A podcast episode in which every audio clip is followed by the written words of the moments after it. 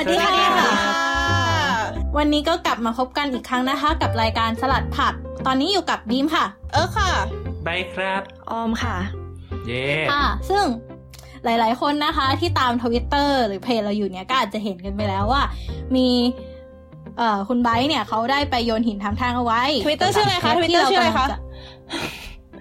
อ่าชื่ออะไรคะสลัดผักสลัดเอ้ยเอ้ยไม่ใช่สิเดียวนะมันแอดอะไรวะ สลัดโบทีเอสสลัดโบทีเอสสลัดโบทีเอสนะฮะหรือว่าชื่อแอดคือไปสลัตาดมกันผัด้วยวานะคะไรตี้แล้วก็มีผักไปตามกันด้วยนะคะ โอเคต่อต่อเราต่อเราเราเลยครับเราเราเวลาถ้าจะใช้แฮชแท็กนี่จะแฮชแท็กมาทางไหนดีฮะก็แฮชแท็กในอันไหนก็ได้นะคะว่าหลัดผักนะคะ ครับขอโทษนะคะทำไมเทปนี้รีบขายของกันจังคะมิติใหม่ของการเปิดรายการ โอเคโอเคโอเคก็คือต่อต่อต่อเรา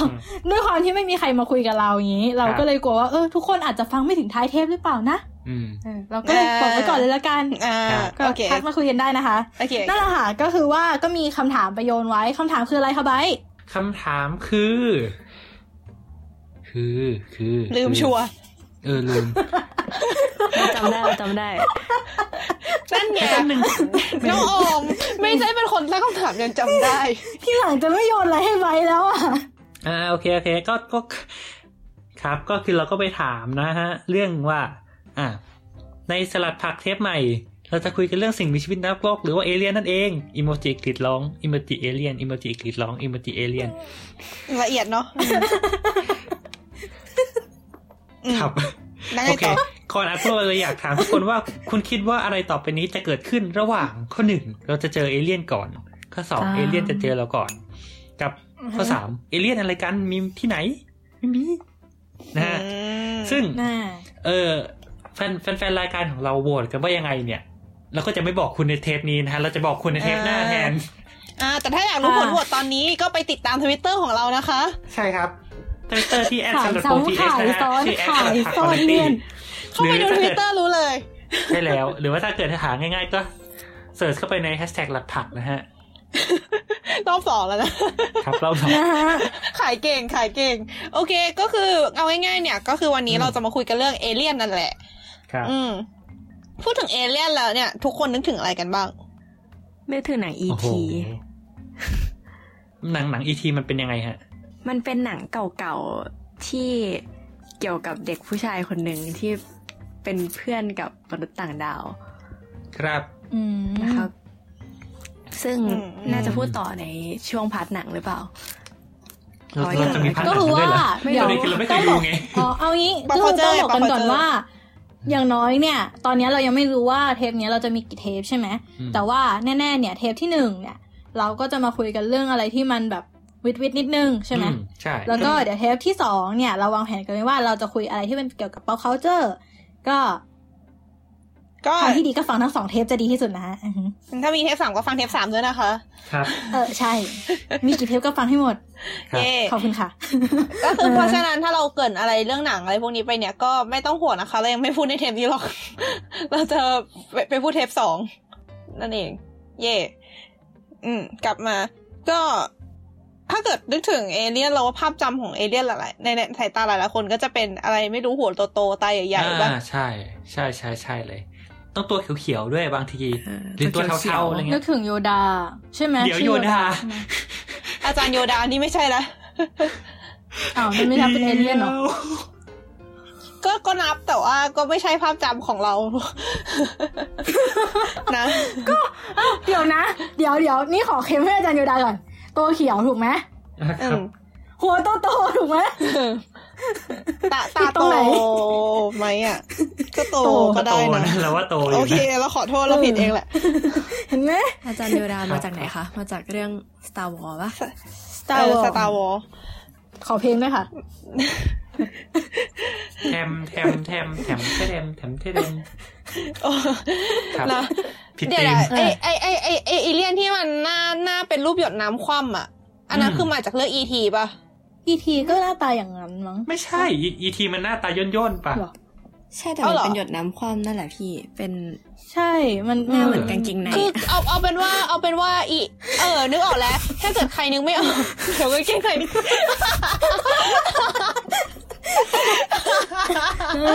ไอ้เหี้ยเดี๋ยวเดี๋ยวเอาไว้เอาไว้ไปแล้วต้องกางเกงในล้าขึ้นด้วยป่ะมันถึงเป็นสีเขียวว้า คือไม่รู้เอาว่าอะคนแรกเดี๋ยวที่จินตนาการภาพเนี้ยคือใครแต่ว่าส่วนใหญ่ก็จะเห็นภาพนี้กันเนาะเออเอออาจารย์โยดาของหนูเราเราเพิ่งนึกขึ้นได้ว่าจะให้นึกเข้าไปคือเอเลี่ยนที่เป็นอีโมจิอะเอเลี่ยนที่อยู่ในอีโมจิอะเอออันนั้นอะมันมาจากไหนวะมันมันไม่ใช่อีทีป่ะอีทีมันจะหน้าตาย่นย่นๆนิดนึงกางเกงในใช่อะมันนะก็มีอีกเรื่องหนึงก็คือเรื่องเอเลี่ยนเลยอะใช่ไหมมันมีหนังที่ชื่อเออมีมีเอเรื่เลี่อยงเอเลี่ยนเลยเหรอไอซี เอเลียนอ๋อไม่นเดี๋ยวเดี๋ยวตอนนั้นโยเอาไว้ก่อนไม่ใช่เหรอสรุปไอ้หนังเรื่องเอเลี่ยนมัน เดี๋ยวนะ หนังเรื่องเอเลี่ยนนี่มันไอไอ้ไอตัวที่มันทะลุออกมาจากท้องปะยากแล้วไม่รู้อะเอาช่างมันเอาไปนว่าไม่รู้อะจะคุยกันเห็นหเคยน้าเห็แล้วกันนแค่ตอนเด็กๆอะแล้วเคยดูแค่ตอนเด็กๆแล้วก็ไม่ดูอีกเลย กลัว ครับ ครับก็เอาเป็นว่าเห็นภาพแล้วนะอืมแหมทุกคนมีภาพอยู่แล้วแหละพอพูดถึงเอเลี่ยนในหัวน่ะ อืมหมายถึงว่าเอภาพเอเลี่ยนที่จินตนาการขึ้นในหัว อืมอ่าฮะเมื่อกี้ซึ่งเราในในหัวหลาย ๆ คนก็อาจจะต่างกันไปอะนะแบบเหมือนกับเราก็เห็นภาพเอเลี่ยนมาหลายอย่างตามสื่อต่างๆอะไรพวกนี้ใช่ไหมครับ อืม ทีนี้มันเคยมีเอเลี่ยนที่สวยบ้างไหมวะอวตารปะอืมอืมอืมเออ เอาเป็นว่าเราจะพักเรื่องนั้นไว้ก่อน แต่ว่าเราจะมาคุยกันอ่าฮะในเรื่องที่ว่า แล้วเอเลี่ยนคืออะไร อืมอะ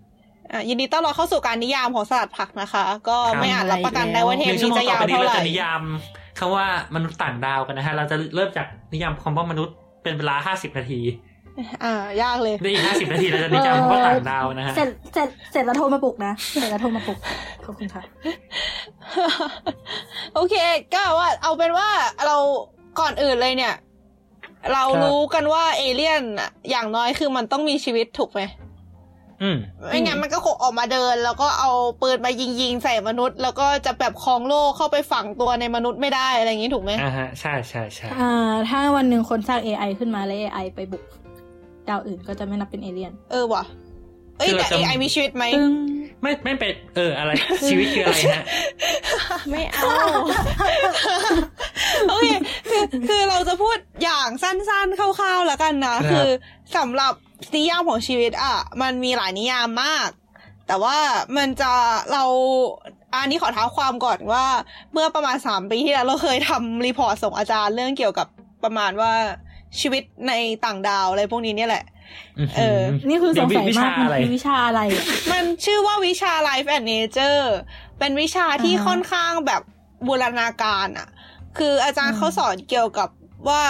ตั้งแต่กำเนิดจักรวาลมาถึงวัดแบบอารยธรรมมนุษย์อะไรพวกเนี้ย อืมอืมซึ่งพอตอนจบเนี่ยเขาจะให้ทำ Final Project โดยการเขียน report เรื่องอะไรก็ได้ที่เกี่ยวข้องกับที่เรียนไปในคลาสอะอืโอ้มอืม ประมาณนั้น แล้วก็เราก็เลยเลือกทำเรื่องอ่าจริงๆไม่ได้ทำคนเดียวนะอันนี้เป็นงานเป็นงานทำสองคน รู้สึกเหมือนกำลังเคลมเป็นงานตัวเอง แต่โอเคก็คือเหมือนก็ก็เขียนเกี่ยวกับเรื่องว่าแบบมีแนวโน้มที่เราจะพบ ชีวิตต่างต่างดาวมากแค่ไหนอะไรพวกนี้ อือฮึอืมอะฮะทีนี้เราก็เลยเริ่มเริ่มจากการที่แบบคิดดูก่อนก่อนว่าเออแล้วตกลงไอ้คำว่าชีวิตอะมันคืออะไร ทีนี้ด้วยความง่ายเนี่ย คืออาจารย์ไออาจารย์ไออาจารย์คนสอนเนี่ย มันเป็นอาจารย์สอนชีวะเว้ยมันเลยเหรอขอโทษค่ะเขาเป็นอาจารย์สอนชีวะเว้ยซึ่งมีเขาก็จะมีมีเทคชื่อไหมบุ๊กฮะชื่อชื่ออาจารย์มาแตงโรแบร์ ถ้าจะอ่านด้วยสำเนียงอังกฤษก็จะเป็นมาตินโรเบิร์ตนะฮะครับนะฮะคือหน้าหน้าคือตาของอาจารย์เป็นยังไงฮะ อะไรนะ อาจารย์หน้าตาเป็นยังไง อาจารย์หล่อค่ะ ครับ โอเค เดี๋ยวเดี๋ยวเดี๋ยวเดี๋ยวคืออาจารย์เขาอาจารย์เขาสอนชีวะ แล้วเขาก็จะมีฝรั่งเศสใช่เทคปะอะเขาเขาเป็นคนแคนาดาเชื้อสายฝรั่งเศสอ๋อเหรออ๋ออม ทีนี้เขาก็จะมีโอเคจะได้จินตนาการเดี๋ยวก็เขาเลือกได้สักจิทีนตนาการสิเขาก็จะมีเทคบุ๊กพอพอพอพูดอาจารย์หล่อนี่ถามถามละเอียดเลยเขามีเมียแล้วนะคะทุกคนครับไม่เป็นไรเราชื่นชมทางสายตาพี่จ้าอ่าครับโอเราเคก็คลรับงเราก็ลงวิชาเขาด้วยเหตุผลนั่นแหละอุ้ยโทษโทษก็คือเขาจะมีเทคบุ๊กที่เป็นเทคบุ๊กวิชาชีวะ ชื่อ Essential Cell Biology Fourth อ่า Edition อือหือเออ ก็เขาเขานิยามเรื่องสิ่งมีชีวิตไว้ว่าชีวิตเนี่ยจะต้องมีเจ็ดอย่างมีส่วนประกอบเจ็ดอย่าง ทุกคนลองมาดูไปพร้อมกันนะคะ ว่าเราขาดอะไรไปบ้างหรือเปล่าอ๋อข้อโอเคข้อแรกคืออ่า life is highly organized compared to natural inanimate object ขอโทษค่ะ เอาเป็นว่าแปลว่าข้อแรกเนี่ยคือเป็นชีวิตชีเนี่ยวิตเป็นสิ่งที่มีระบบระเบียบ เออเป็นสิ่งที่มีระบบระเบียบเมื่อเทียบกับสิ่งที่เคลื่อนไหวไม่ได้ แล้วเราก็คิดแล้วก็หึฮะนิยามยังไงวะไม่ไม่ไม่คือคือคือพูดถึงแบบชีวิตเป็นสิ่งที่มีระบบระเบียบมองไปรอบตัว อืม มีระบบระเบียบมากกว่าไได้สิ่งซัที่เคลื่อนไหวไม่ได้ ไม่ใช่ไม่ใช่คือหมายถึงว่าอ่าทำไมสิ่งที่เคลื่อนไหวได้มันถึงมีระบบระเบียบมากกว่าสิ่งที่เคลื่อนไหวไม่ได้คือเขาเขาเคลมอย่างนี้เขาเคลมว่าไอ้พวกเซลล์หรือส่วนประกอบของชีวิตพวกเราเนี่ย มันเป็นอะไรที่มันมันดีไซน์มาอย่างดีมากๆอะแบบมันไม่มีการอืมมันไม่มีการแบบทำอะไรให้มันขาดหรือมันเกินไปให้มันพอเหมาะกับชีวิตการใช้ชีวิตอะไรพวกเนี้ยแบบโหเปิดมาก็ไม่พีซีกับสิ่งไม่มีชีวิตแล้วอะอะไรประมาณนั้น แต่ว่าถ้าเรามองไปที่ AI เราก็อาจจะเปลี่ยนความคิดนิดนึงมันเป็นเออแต่เอาเป็นว่าช่างมันก่อนแบบ life is อะคือคือไอเดียมันประมาณว่าแบบ เรียกว่าไงอะเทียบกับสมมุติ เอออ่าเทียบอะไรงี้ก้อนหินเนี่ยเออไอแร่ธาตุภายในก้อนหินมันอาจจะแบบเรียงยังไงก็ได้ที่มันจะออกมาแข็งๆอะไรอย่างงี้ป่ะในขณะชีวิตเราอะคือแบบเฮ้ย สารทุกสารอะมันต้องเรียงกันเป็นโมเลกุลที่แบบมันคือใช้ชีวิตได้นะ แล้วมันก็ต้องเออเรียงกันเป็นเซลล์ที่แบบมีรูปร่างจำเพาะเจาะจงใช่นะแล้วมันก็ใช่เรียงกันใช่เป็นอวัยวะนะใช่อะไรใช่เงี้ยใช่คืออืมคือบางคนอาจจะยังนึกภาพไม่ออกนะคะคำว่าระเบียบในที่นี้คือมันไม่ใช่ระเบียบแบบที่จัดเรียงแบบเป็นแถวแถวๆอะไรประมาณนี้นะคำว่าเป็นระบบอะมันหมายถึงว่ามันทุกอย่างมันลงล็อกกันพอดีอะอืม ประมาณนั้นอะซึ่งร่างกายเรามันซับซ้อนมาก ถ้ามันไม่พอดีเป๊ะขนาดนี้เราก็คงจะไม่มีชีวิตอยู่ได้อะไรประมาณนี้ เรานึกภาพแบบที่เรียนระบบร่างกายแบบระบบทางเดินอาหาร ระบบอะไรตอนเด็ก ๆป่ะแล้วก็ถ้าสมมติว่าอืมกระเพาะไปอยู่ก่อน หลอดลมอะไรอย่างงี้ขึ้นมาเอ้ยไม่ใช่หลอดอาหารขึ้นมาอย่างเงี้ยมันก็จะผิดอืมแล้วมันก็จะไม่เอได้อประมาณนั้นซึ่งอะไรนเป็นประมาณควนั้นเป๊ะประมาณนั้นเอางี้เอางี้ไหมเหมือนแบบถ้าแบบอย่างแม่น้ำเนี้ยคือมันจะไหลยังไงมันก็ยังไหลไปได้ป่ะอ่าฮะอืมอืมประมาณนั้นป่ะน้ำมันจะแบบมั่วยังไงอะไรเงี้ย เออ แต่ถ้าแบบ เออโรยเลือดในร่างกายอะไรเงี้ย มันก็คือมีรูปแบบของมันตายตัวประมาณนั้นเหรอสิ่งที่เราย่อยสมมติมันไหลย้อนกลับจากตอนแรกปากลงไปข้างล่าง ถ้าไหลจากข้างล่างขึ้นข้างบนก็ไม่โอเคอย่างงี้ป่ะครับดีครับโอเค อันนี้คือข้อแรกนะคะ ทุกคน อันนี้คือข้อแรก ข้อสองคือชีวิตเนี่ยมีความสามารถที่จะรักษาซึ่งความคงที่ของ ภายในของมันอะ homeostasis คืออันเนี้ยมันมีคำแปลเออคำแปลไอ้ภาษาอังกฤษง่ายๆ คือเออเออ homeostasis homeostasis อ่าฮะใช่โอ้ง่ายมากเลยอะ ฟังคำปุ๊บรู้เลยอะคำว่าง่ายเดี๋เดี๋ยยววเรามัไปนถึงในคำเดียวขอโทษที มันมันมีมันมันมีคำที่แปลคำนี้เป็นภาษาไทยไม่ใช่เหรอจำไม่ได้แล้ววะเดี๋ยวเดี๋ยวเดี๋ยวเดี๋ยวหาให้จำไม่ได้จริงๆอันนี้ การรักษาสมดุลในร่างกายนั่นแหละ เออปะคือ คือมันคือการรักษาสมดุลในร่างกายแบบอย่างเช่นเลือดภาวะเราทำรงดุล เออเออามันยังไงอะไรนะซึ่งก็ไม่ได้ช่วยทำให้ภาวะง่ายขึ้นทำรงดุลนะภาวะการทำรงดุลทำรงดุล คืออย่างอ่าอย่างเช่นก็ได้อย่างเช่นแบบระบบเลือดระบบอะไรต่างๆ ของเราแบบให้มันมีความคงที่อะอย่างเช่น ความเป็นกรดเป็นเบสของเลือดก็คงที่อะไรอย่างเงี้ย อุณหภูมิร่างกายคงที่อะไรประมาณนี้ เออ ซึ่งซึ่งซึ่งอันนี้ไม่ได้แบบเหมือนกันในทุกชีวิตอะนะแบบอย่างเช่นในแบคทีเรียอืมอาจจะแบบความเป็นแบบน้ำคงที่อะไรประมาณเนี้ยเออ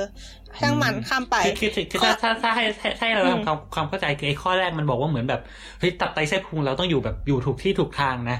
ข้อสองอืมมันก็จะบอกต่อว่าแบบเอ้ยพอมันอยู่ถูกที่ถูกทางแล้วมันต้องทำงานอย่างถูกต้องด้วยนี่ปะอืมประมาณอะไรนั้นประมาณนี้อืมว่าแบบเออ มันจะมั่วซั่วอะไรของมันไม่ได้อะไรเงี้ยมันต้องแบบอยู่ในสภาวะที่มันทำงานถูกต้องชีวิตมันถึงไปได้ โอเคต่อมันยังไงดีเรารู้สึกว่ามันมันตั้งใจจะบอกว่ามันสามารถรักษาสภาวะนั้นไว้ได้มากกว่าอืม เออ เออ หมายถึงว่ามันมีกลไกในการปรับให้เข้าสู่สภาวะสมดุลของมัน ใช่ ใช่ ใช่ ใช่อ๋ออืมอ่าโอฮะเคโอเค ต่อไปข้อโเคสามนะ ข้อสามข้อสามคือบอกว่าไลฟ์เอ่อชีวิตสามารถสร้างใหม่ได้ คือออหือก๊อปปี้ตัวเองได้ว่าง่ายอ่าๆเออสืบพันธุ์ได้เออมันคือสืบพันธุ์ได้นั่นแหละอ่าเอองั้นอันนี้ไม่ต้สั้นง่ายได้ใจความข้ามไปเออข้อสี่คือชีวิตสามารถเติบโตและพัฒนาได้ อ่า อันนี้ก็ชัดเจน อันนี้ก็ชัดเนาะเอออันอันนี้ก็ไม่แน่ใจแล้วตัวเองชีวิตปะวะเออเอออันนี้ลองลองลองลองเทียบตัวเองดูนะคะโอเคครับถ้าเกิดต่อพี่ไปกินข้ข้าอวอ้วนขึ้นข้อมันก็ได้ อืมข้อห้าก็คือชีวิตสามารถเปลี่ยนพลังงานและสสาร แลกเปลี่ยนพลังงานและสสารกับสิ่งแวดล้อมได้ อันนี้ถ้าพูดให้เข้าใจง่ายๆก็คือ อย่างเช่นการที่เรากินอาหารเนี่ย เรารับ ของจากข้างนอกเข้ามาไว้ในร่างกาย แล้วก็พอย่อยปุ๊บก็จะกลายเป็นพลังงานในร่างกายเราสิ่งเล็กที่เราคลี่ออกมาเนี่ย มันก็จะคือการเอาปล่อยสสารออกไปสู่สิ่งแวดล้อมอะไรอย่างเงี้ยครับอือหือประมาณนั้นเทโอเคเอออือหือข้อประหมาณกนั้นคือชีวิตตอบสนองต่อสิ่งเร้าอ่าฮะอืมอืมอันนี้ก็ง่ายๆเนาะ สำสิ่งเราก็คือสิ่งต้นเมยราบสิ่งที่มาเออมามามากระทบตัวเราตัวไม่ว่าใดๆก็ตามอย่างเช่นเพื่อนมาตบหน้าเราอะไรเงี้ยเราอาจจะตอบสนองด้วยการตบหน้าเขาคืนหรือไม่ก็ยื่นอีกข้างให้เขาตบอะไรเงี้ยอ๋อเออคือไม่โอเคว่าแบบไหนก็คือถือเป็นการตอบสนองทั้งหมด อืม จริงจริงไม่ใช่ตบแล้วก็แบบ ไม่รู้สึกอะไรอะไรอย่างนี้อะไรไม่ประไม่มาณแต่นั้นคือเดี๋ยวนะมั้งไม่คือรู้คือถ้าแบบ ถ้ายกตัวอย่างเป็นแบบแค่มนุษย์เนี้ยมันจะแบบมันจะชัดไปไหม มันก็ใช่เนาะอืมมันเฮ้ยแต่แบบเหมือนเหมือนเราแบบเตะหมาอะไรเงี้ยหมา มันก็คงไม่ได้แบบเฉยๆป่ะทำไมทุกคนรุนแรงจังเลยอะเออนั่นดินั่นดีทำไมตัวถ้าตัวอย่างเราฮัดคอร์จังถ้าถ้าถ้าเราเกาคอหมาอย่างอ่อนโยนอะไรเงี้ยหมา มันก็คงไม่เฉยๆไหมอืมเนาะอืมอะไรอย่างเงี้ยครับโอเค ต่อต่อ คือเอาจริงเหตุผลที่โยงตัวอย่างมนุษย์เพราะมันเข้าใจง่ายสุดด้วยแหละมันใกล้ตัวไง ครับอืมต่อไปข้อสุดท้ายก็คือ ชีวิตสามารถ ปรับตัวให้เข้ากับสิ่งแวดล้อมได้มเพื่อเพื่อเพื่อแบบที่จะแบบมีเอาเอาตัวรอดในสิ่งแวดล้อม อืมอืมอ้าวกำละข้อนี้เนี่ยแหละที่ทำให้น่าสงสัยน่าสงสัยยังไงคะอ้าวตรงตัวนะที่จริงแง่ขอตัวช่วยเฮ้ยไม่ได้เวลาเวลาเล่นมุกกันแล้วแบบถ้าถามถามลงไปบางทีมันอาจจะตอบไม่ได้ไงอ่าครับอืมใช่ไหมเมื่อกี้เป็นมุกปะไม่ เมื่อกี้พี่บีมบ่นเรื่องตัวเองวะอ๋อโอเค ข้ามไปจริข้างมไปไม่ไม่ไม่ไม่จริง ๆ มันก็มุกนิดนึงแต่พอถามต่อก็ไปต่อไม่ได้จริงใช่ขอไงอภัยๆค่ะไปโอเคเอาจริงๆเมื่อที่เราพูดเมื่อกี้ก็มุกแต่ก็ก็ไปต่อไม่ได้เหมือนกันก็ไปต่อเถอะฮะโอเคงั้นก็ไปต่อเถอะฮะแล้วก็มีเพิ่มเติมอีกอ่านินิดนึงว่า ในในชีวิตทุกเกือบเกือบใส่คำว่าเกือบไปนะเกือบทุกอืทุกมชนิดจะประกอบไปด้วยธาตุหลักหกอย่าง ก็คือครับคาร์บอนไฮโดรเจนคาร์บอนไนโตรเจน ออกซิเจนฟอสฟอรัสแล้วก็ซัลเฟอร์ซึ่งอันเนี้ยไม่ต้องไปจำมันก็ได้ แต่ว่าจำเอาเอาเป็นว่าลองลองเราอยากให้จำแค่สองตัว คือคาร์บอนกับฟอสฟอรัสเพราะว่าเราจะมีพูดต่อใน EP ต่อๆไปอืมเออ อืมอะฮะโอเค ก็อันอื่นก็ช่างแม่งไปก่อนแต่ว่าคาลร์องบอนลเนี่ยองนึกปออกระมาณแต่ฟว่าอสฟอรัสยังนึกไม่ออกโอเคเดี๋ยวเดี๋ยวจะอะได้ฟังเราต่อลองไปนึกโอเคถึงคาร์บอนกับฟอสฟอรัสไว้ในหัวแล้วเดี๋ยวไม่เราก็ปล่อยไปก่อนก็ได้ แล้วก็พอถึงครัอีบพีถัดไปก็ก็แค่กลับมาระลึกว่าเคยได้ยินมาก่อนเดี๋ยก็วพเดี๋ยอวเดี๋ยวเดี๋ยวอืมเดี๋ยวเดี๋ยวคาร์บอนเนี่ยพอนึกออกคาร์บอนเนี่ยอืมพอจะนึกออกได้ยินบ่อยคาร์บอนไดออกไซด์อะไรอย่างนี้ฟอสฟอรัสนี่คืออะไรอะฟอสฟอรัสอะเฮ้ยอย่าเพิ่งสปเราอยไม่ไม่เอาเอาเป็นว่านี่ก่อนละกันละอ่าฟอสฟอรัสเกี่ยวอะไรกับเราก่อนละกันนะ ในอืมในปัจจุบันก็คือฟอสฟอรัสเนี่ยเป็นส่วนประกอบของสิ่งสำคัญมาก ๆ ของชีวิตของพวกเราก็คือ DNA โอ้อืมฮะก็คือ DNA มันมีส่วนประกอบเป็นฟอสฟอรัสเว้ยเพราะฉะนั้นถ้าไม่มีฟอสฟอรัสเราก็จะไม่มี DNA DNA ทำหน้าที่เป็นสารพันธุกรรม หรือก็เป็นสิ่งที่เหมือนเป็นเป็นแม่พิมพ์ที่บอกว่าหน้าเราจะหน้าตาเป็นแบบนี้ร่างกายทำงานแบบนี้อะไรประมาณเนี้ยเพราะถ้าไม่มีเราก็จะเกิดขึ้นมาไม่ได้เลย ประมาณนี้ เหมือนพิมพ์เขียวในการสร้างตึกอะไรอย่างนี้ ใช่ใช่คือเหมือนมันเป็นถ้าค่าสมมติเปรียบเราเป็นหุ่นยนต์เนี่ยไอ DNA อะมันเหมือนเป็นชุดคำสั่งอะ ที่บอกว่าเราจะออกมาเป็นยังไงตอบสนองอะไรด้วยวิธีอะไรประมาณเนี้ย อือหือมอืมอ่าประมาณนั้นแหละ โอเคอ่าฮะอืมอันนี้ก็คือเหมือนเป็นนิยามของชีวิตที่ชีวิตอิงมาจากเทคบุ๊กซึ่งแน่นอนว่ามันมีหลายนิยามมากเออเออ แล้วเขาก็ยังเถียงกันอยู่ทุกวันนี้ว่าอะไรที่แบบถือเป็นชีวิตบ้างอะไรที่ไม่ถือเป็นชีวิตอะไรเงี้ย ซึ่งถามว่าถ้าเกิดมีเอเลี่ยนโผล่ขึ้นมาอีกตัวหนึ่งเนี่ยเราว่ามันก็ต้องมีอะไรให้เถียงขึ้นอีกเยอะแน่นอนเพราะฉะนั้นเอาเป็นว่าเราล้มกระดานเลยบอกว่าเออไม่ต้องไปนิยามมันนะช่างแม่งเออง่ายดีเนอะอืมเอ้ามันเถียงกันไม่จบว่ะ เอางี้คือเหมือนแบบเหมือนปีก่อนมั้งก็มีอาจารย์บอกว่ามันมีเรียกว่าอะไรอะ มีองค์ประกอบทางเคมีที่สามารถสร้างเพิ่มจำนวนตัวเองใหม่ได้ อืมก็ยังเถียงกันอยู่ว่านั้นนับเป็นมีชีวิตไหมรู้จักพรีออนปะก็คือข้ามไปอืมเออเออเอออันนั้นอะก็นับไหมไอพรีออนนี่แม่งน่าพี่กอลัวอนมากคือเลยอะทุกไรคนพี่ออนคืคือออะไรเราเราก็เลยเลยอยากจะบอกผู้ชมทุกคนว่าพี่ออนแม่งน่ากลัวมากค่ะ คือแบบเรียนเรื่องนี้แล้วแบบกลัวพี่อ้อนคือที่อยู่ในหัวปะ ใช่ ไม่ใช่หัวเรานะหัวบัว ถ้าหัวเรานี่คือชิบหาย เดี๋ยวเดี๋ยวเดี๋ยวเดี๋ยวเดี๋ยวเดี๋ยวอันมันมันเดี๋ยวคือเดี๋ยวอะไรมันคือพี่อะไรออนคืออะไรพี่ออนอะมันคือโปรตีนเว้ยมันเป็นแค่ก้อนโปรตีนก้อนหนึ่งอะแต่ครับพอมันเข้าไปอยู่ในสมองแล้วอะ มันจะอืมเปลี่ยน มันจะเปลี่ยนให้รอบข้างมันกลายเป็นตัวมันเพิ่มขึ้นเรื่อยๆอะมันจะเดินเย้สุดท้ายสมองเราก็จะเป็นรูรูรูรูเหมือนฟองน้ำอะ แล้วเราก็จะตายเว้ย คือแทนที่จะมีเซลล์สมเอาองงี้เดี๋ยวก็จะเดี๋ยวกลายเป็นเดี๋ยวว่าเรามีเออก้อนพีออนอยู่ในเออหัวนั่นเอง คือ เออ คือ คือทุกคนอาจจะมันเคยได้ยินคำพีออนในชื่อเชื้อวัวบ้าปะใช่ปะอ๋ออคุณคุณว่ามันคือเชื้อวัวบ้า ใช่อ่าอ๋อแต่เออมันไม่ใช่แบบเป็นเชื้อโรคเป็นแบบแบคทีเรียอะไรอย่างงี้ไม่ใช่มันคือโปรตีนด้วยมันคือโปรนตีนโง่ๆหนึ่งอันที่เขาเข้าไปในหัวเราแล้วแล้วก็จะตายเว้ยแต่ทั้งนี้ทั้งนั้นมันยังเดี๋อยวยู่ในเดี๋ยวหัเดี๋วยววัวแล้ว ยังไม่มาอยู่ในหัวมนุษย์นะคะ เออเพราะฉะนั้นเวลาเวลาจะกินอะไรก็ระวังระวังหน่อยนะคะ คือมันแต่ก่อนก็คือรู้สึกว่ามันมันอะมันมีช่วงหนึ่งที่วัวบ้าระบาดปะแล้วแบบอืมก็คือมันเกิดจากการกินเนื้อวัวที่มันที่มันมีการปนเปื้อนของอีเชื้อตัวเนี้ย แล้วเราก็จะสมองเราก็จะเป็นแบบนั้นไปอะไรเงี้ย ก็คือนั่นคือเหตุผลที่คนจะกินเนื้อสุก แต่ทั้งนี้ทั้งนั้นคือมันยังไม่ต้องกลัวขนาดนั้น เพราะว่า เปอร์เซ็นต์ในการที่จะติดเชื้อเนี้ยมันน้อยมากเปอร์เซ็นต์ที่จะเกิดขึ้นในวัวก็คือน้อยมากเหมือนกันอืมแล้วก็มันไม่ใช่กินปุ๊บแล้วจะเป็นเลยมันใช้เวลานั้นมากๆ แล้วก็อาจารย์ที่สอนเรื่องนี้ฝากมาบอกว่าไม่ต้องกลัวหรอกทุกคนป่วยตายเหมือนกันหมดสวัสดีค่ะ80%ของคนในโลกป่วยตาย สวัสดีค่ะ ก็ดีนะ ก็เป็นข้อสรุปที่ดี แต่คือตอนเรียนเรื่องนี้แล้วอาจารย์โชว์รูปสมองที่มีรูให้เห็นแล้วก็แบบไอ้เหี้ยเฮ้ยมันเป็นรูอย่างนั้นเลยเหรอ เออ ลองไปเสิร์ชมันเห็นได้ะคะรูชัดมากจริงๆ คือเข้าใจว่าคือมันเป็นรูปของแบบของอะไรที่มันอาการหนักแล้วอะแต่แบบสยองแฮชแท็กไม่หรอกเล่นน่ากลัวที่ไม่ใช่ผีนั่นน่ากลัวที่ไม่ใช่ผีสูบบุหรี่ก็กินปอดเนื้อออกไหมคือเป็นอะไรเออเออก็นั่นแหละค่ะเออ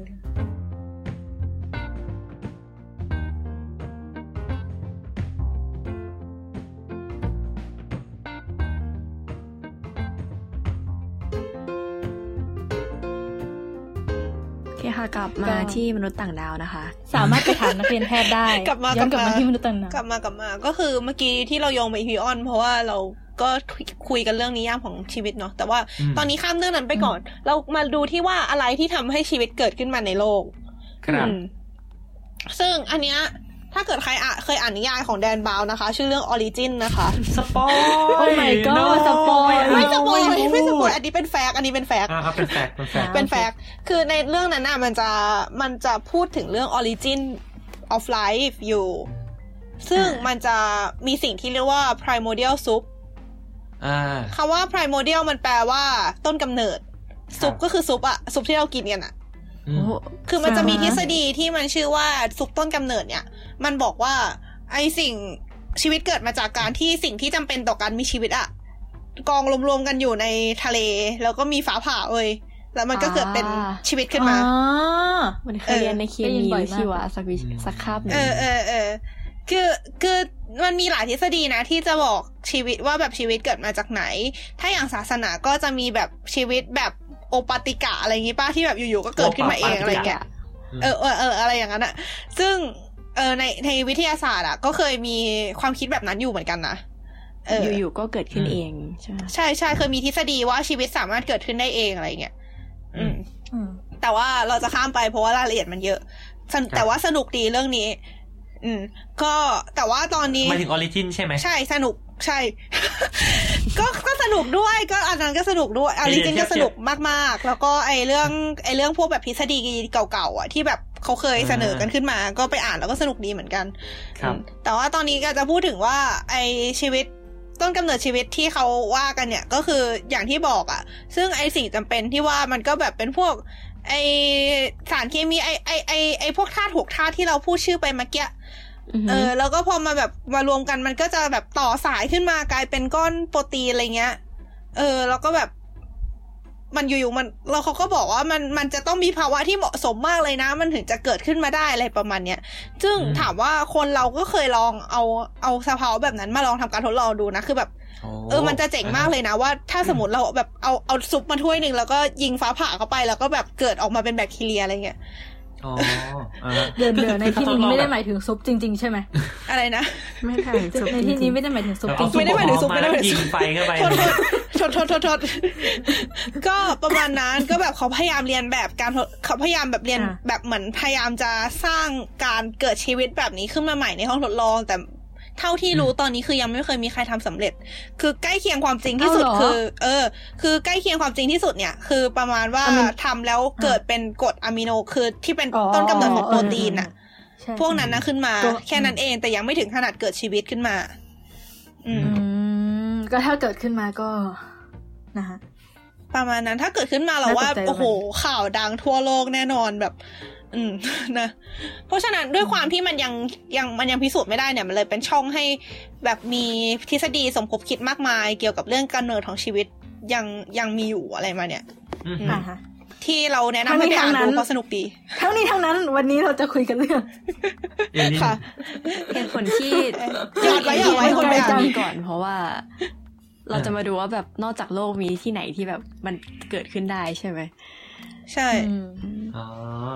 ออืม ทีนี้ครับเราเราพูดถึงเอเลี่ยนเราก็จะพูดถึงว่า มันมันควรจะอยู่ต่างดาวถูกปะอือหือซึ่งไอ้ต่างดาวที่ว่าเนี่ย นักวิทยาศาสตร์แม่งก็ลองไปหาด้วยว่า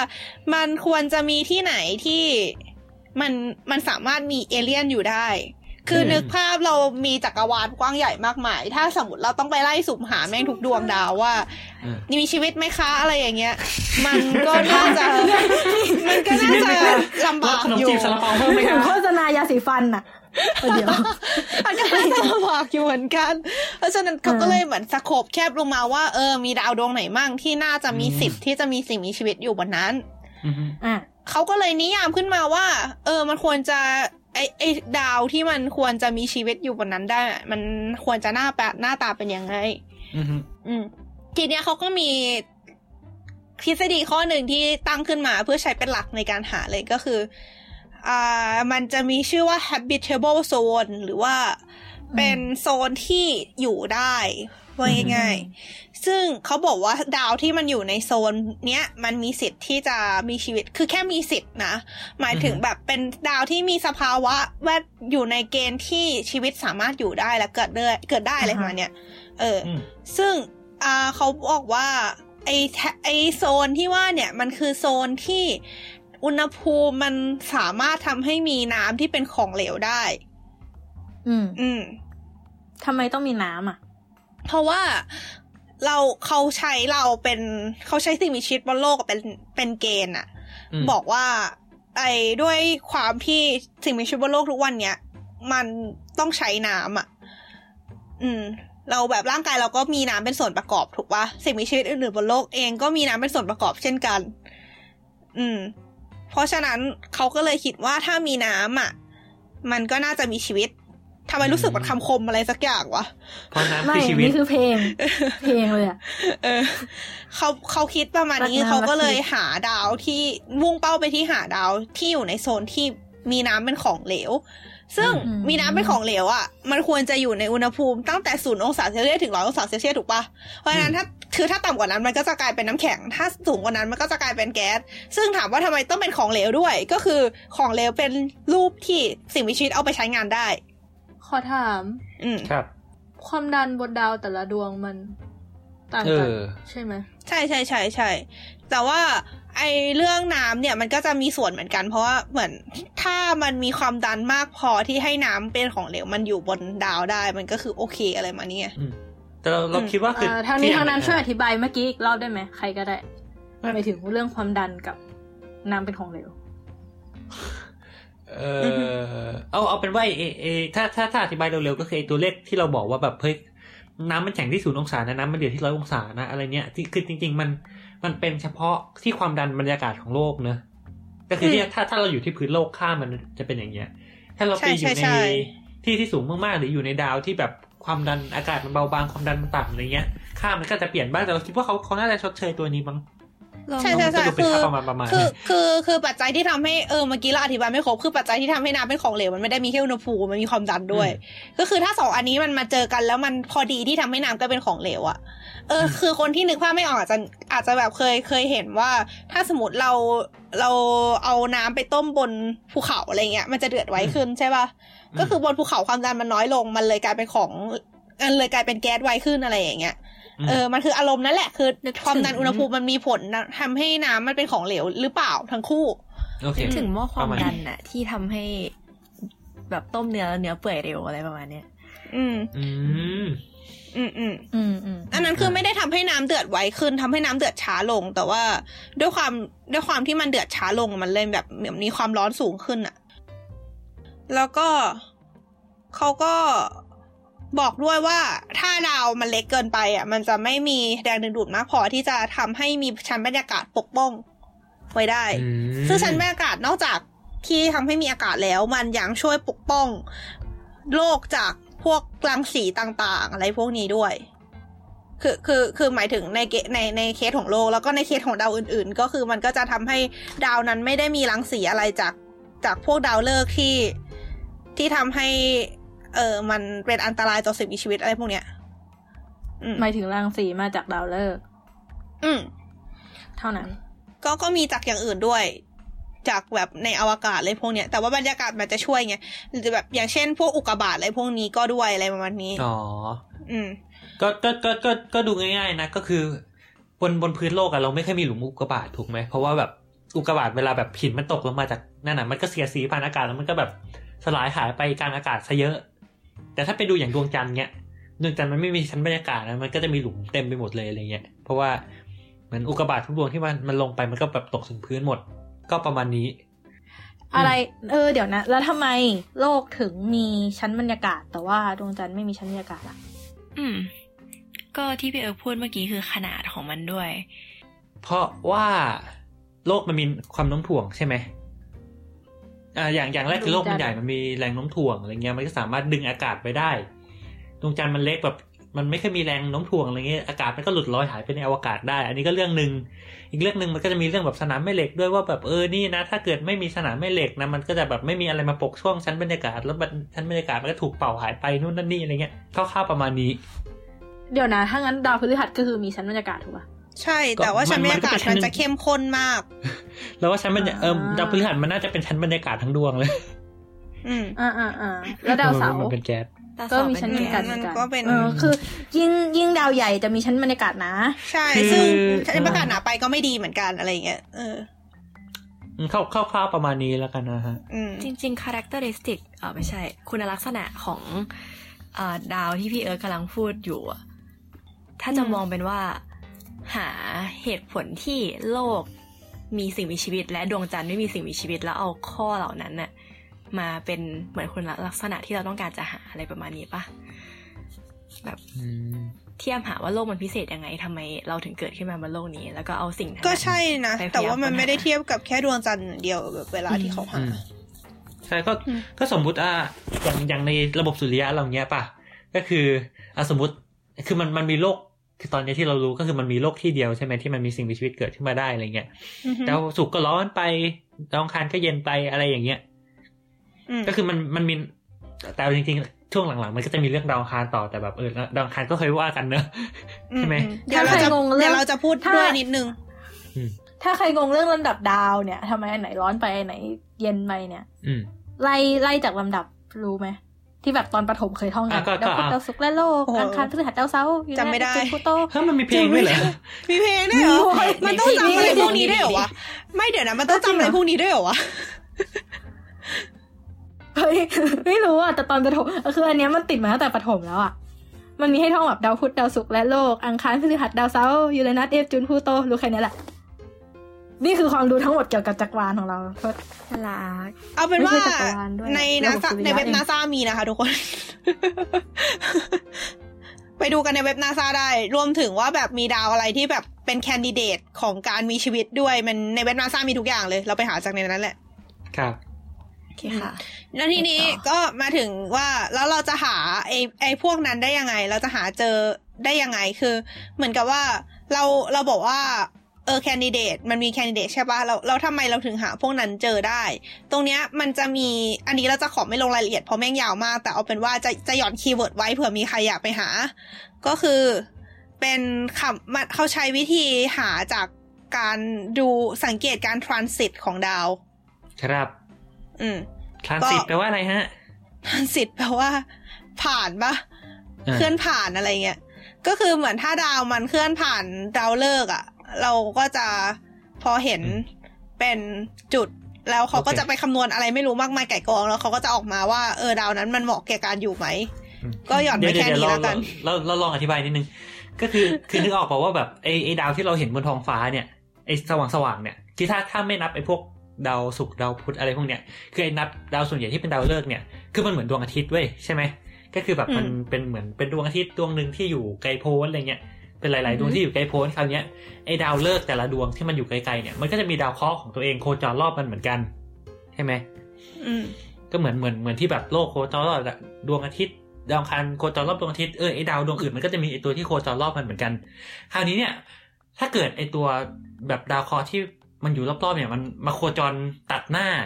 ตัดหน้าไอแสงไฟของดาวดวงนั้นอะไฟมันก็จะแบบเหมือนสว่างน้อยลงไปนิดนึงและไอคนที่แบบนักดาราศาสตร์ที่สังเกตอยู่ก็จะรู้ว่าแบบ เอ้ยเฮ้ยอยู่ดีๆ มันทำไมมันดาวมันแบบสว่างน้อยลงอะไรเงี้ยแล้วมันก็กลับมาสว่างใหม่แล้วมันก็สว่างน้อยลงแล้วมันกลับมาสว่างใหม่เหมือนเขาก็เลยจะได้ไอเดียว่าแบบเฮ้ยแสดงว่ามันจะต้องมีอะไรเคลื่อนตัดผ่านหน้าแน่อืมๆอะไรอย่างนี้ แล้วเขาก็จะสามารถเอาตรงนี้มาคำนวณได้ว่าไอไอไอดาวดาวที่มันเคลื่อน ตัดผ่านหน้าดาวพวกเนี้ยมันใหญ่หรือเล็กยังไงอะไรเงี้ยเข้าใจไหมก็โดยย่อ คือเอาจริงๆ ถ้าจะอธิบายจริงๆมันยาวมากเว้ย เพราะฉะนั้นก็ไปหากันดูแล้วกัน อืม ไม่ได้ยากเกินไปที่จะทำความเข้าใจแค่มันยาวเฉยอืมใช่โอเคใช่ใช่เราต้องไปถึงเอเลี่ยนนะคะๆเออ ทีนี้พูดถึงไปให้ถึงเอเลี่ยนเนี่ย อันนี้คือเรากำลังยื่นมือไปหาเอเลี่ยนอยู่ใช่ไหมย้แบบเหมือนเราพยายามโคตรเท่พยายามกระดึบพยายามออกไปหาเว้ย พยายามแบบ ออกเดินทางเพื่อไปหาเอเลี่ยน ทีนี้เราเราได้มีแบบมาตรการที่เอาไว้รองรับว่าจะทำยังไงให้เอเลี่ยนมาหาเราเจอไหมไบร์ทอ๋อ โอ้โหอันนี้คือโยนมาใช่ไหมโอเคถูโอกเค ขอบคุณเป็นไงขอบล่ะคุณความเทพขอบคุณสำหรับคำถามอะก็คือ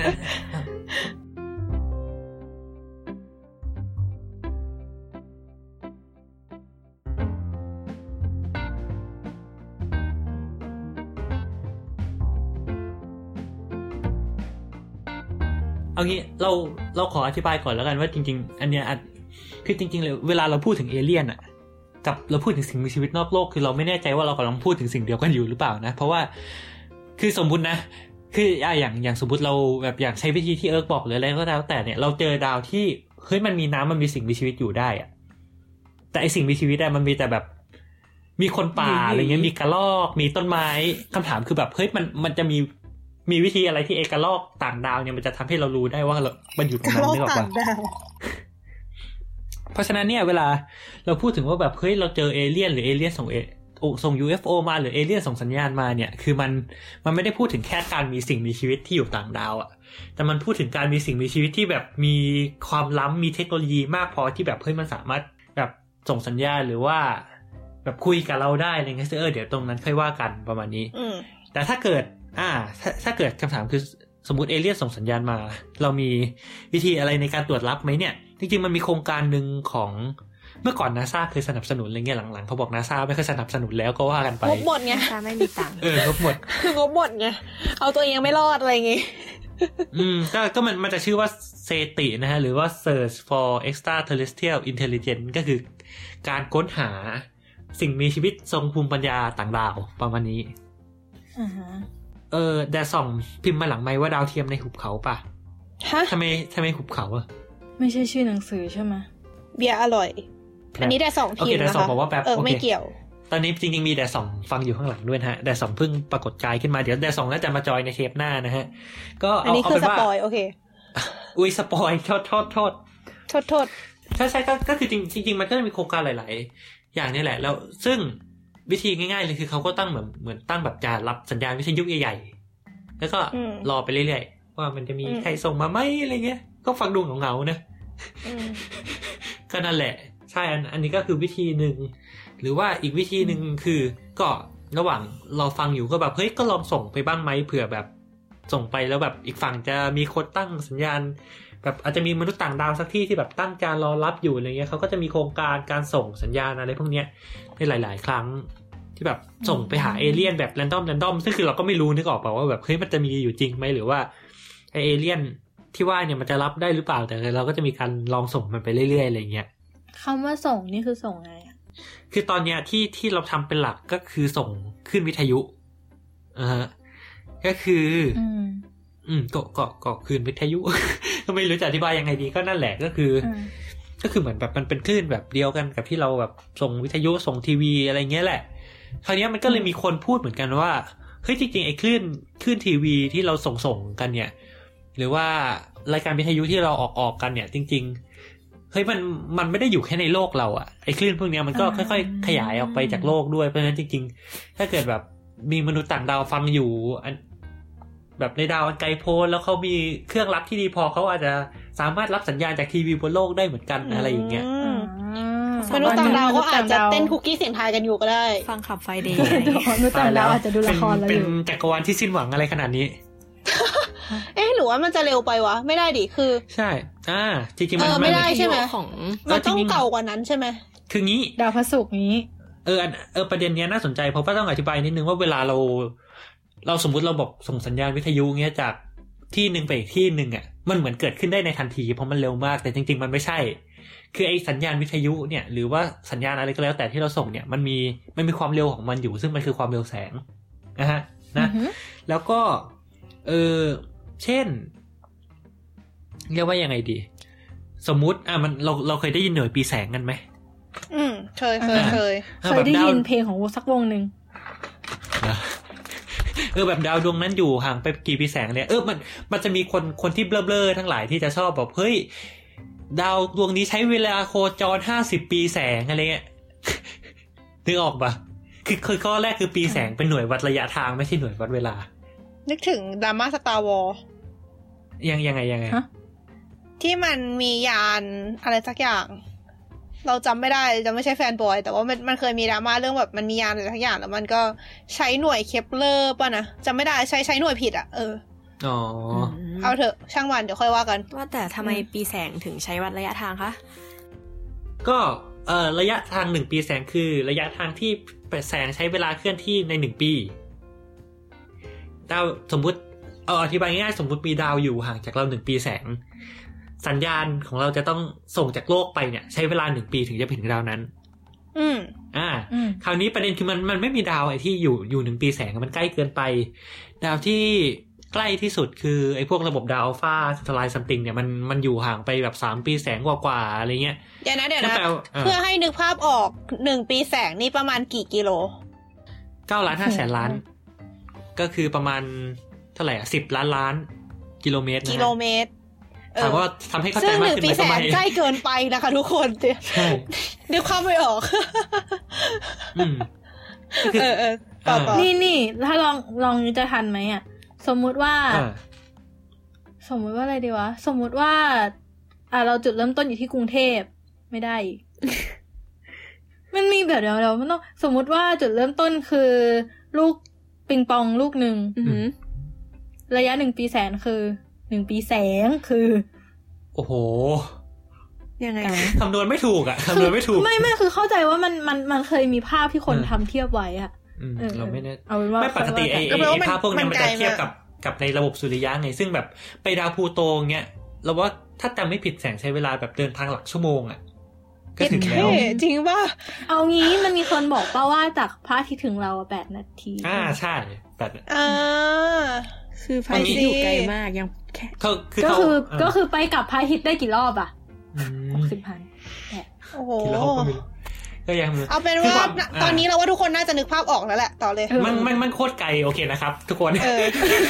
ไม่ไม่สามารถอธิบายอะไรได้มากกว่านี้แล้วเออเออเออเออเออแต่นึกภาพออกแล้วลจนกลายเป็นเพลงรักได้อะเออเอออะอะอะต่อเหงาเท่าอวกาศแต่อะไรอย่างเงี้ยเออก็ว่ากันไปอืมอืมคราวนี้เนี่ยอืมเออ เรียกว่ากิจกรรมแรกบนโลกนะฮะ อันนี้เก็บจากหนังเรื่องคอนแทคนะฮะถ้าใครเคยดู เรียกว่าแบบเป็นการถ่ายทอดสดเอ่อรายการทีวี รายการแรกในโลกที่แบบมีการส่งคลื่นไปทั่วโลกอะไรเงี้ย คือพิธีเปิดโอลิมปิกปี 1936 นะฮะ ที่เยอรมันที่เบอร์ลินสมัยนาซีอะไรเงี้ยอืมแล้วเอ่อสมมุติว่าไอ้คลื่นแรกคลื่นนั้นนะปี 1937 มันมันเคลื่อนออกไปในอวกาศเนี่ย อ่า ปีนี้ปี 2018 นะฮะ ลบออกไปจาก 1937เราก็จะได้ เอ้ย จาก1936ใช่ไหมแล้วก็จะได้ว่ามันเป็น82ปี คือผ่านมา82ปีแล้ว แปลว่าไอ้คลื่นจากวันนั้นอะสามารถเดินทางไปได้82ปีแสงอืมฮึซึ่งเอาจริงๆก็อ่าฮะก็อ่าฮะก็ไกลระดับหนึ่งอะไรเงี้ย คือมันก็มีมีดาวอยู่ไม่น้อยที่อยู่ในระยะแบบ 82 ปีแสงอะไรเงี้ย แต่ถ้าเทียบกับแบบซึ่งเขาก็จะได้เห็นเราเปิดอ่าโอลิมปิกนะคะใช่ ซึ่งเอ่อ FYI มีรูปฮิตเลอร์อะไรเงี้ยก็ ก็ถ้าถ้าถ้าใครนึกไม่ออกเออไม่ไม่อยากไม่อยากสปอยแต่ไปดูในในเรื่อง Contact ก็ peak ดีอะไรเงี้ยอืมไม่แต่กำลังคิดว่าถ้าสมมติอย่างเงี้ย การที่เราไม่เจอการที่เราไม่เจอมนุษย์ต่างดาวมันก็มันก็โอเคไหมวะมันสมเหตุหายสถึงมผลถูกไหมว่าหมายถึงเขาอาจจะรู้เรื่องเราหมดแล้วก็ได้อะจนเขาแบบกูไม่ไปหรอกอะไรเงี้ย เออเดี๋ยวเออเดี๋ยวเดี๋ยวประประเด็นนี้น่าสนใจเดี๋ยวเดี๋ยวเราจะไปคุยกันเรื่องเรื่องคนเอที่อเราเดี๋ยวบอกเดี๋เรื่ยองอะไรเงี้ยวเดี๋ยวนะมีพูดต่อเดี๋ยวมีพูดต่อแต่แค่แค่เรากำลังจะบอกว่าโอเค82ปีแสงมันเออคือหนึ่งปีแสงมันก็ดูไกลมากแล้ว82ปีแสงยิ่งไกลถูกไหมแต่ว่าเออกาแล็กซี่ทางช้างเผือกของเรานะฮะเออขนาดประมาณหนึ่งแสนปีแสงอ่าก็และนี่คูณคือไปแค่นะใช้เวลาระดับกี่กาแล็กปีซี่ถูกไหมกว่า ไม่ใช่ที่ฮิตระเลดัอบร์จะไปสุดขอบจักรวาลกาแล็กซี่นะฮะ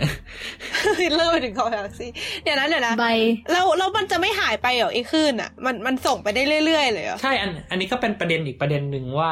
แบบเฮ้ยไอไอไอความแรงของคลื่นเรื่องว่าแบบเฮ้ยมันเคลื่อนพันอวกาศแล้วมันถูกปิดนู่นถูกอะไรไปหรือเปล่าเนี่ยมันมันก็เป็นประเด็นอยู่ ซึ่ง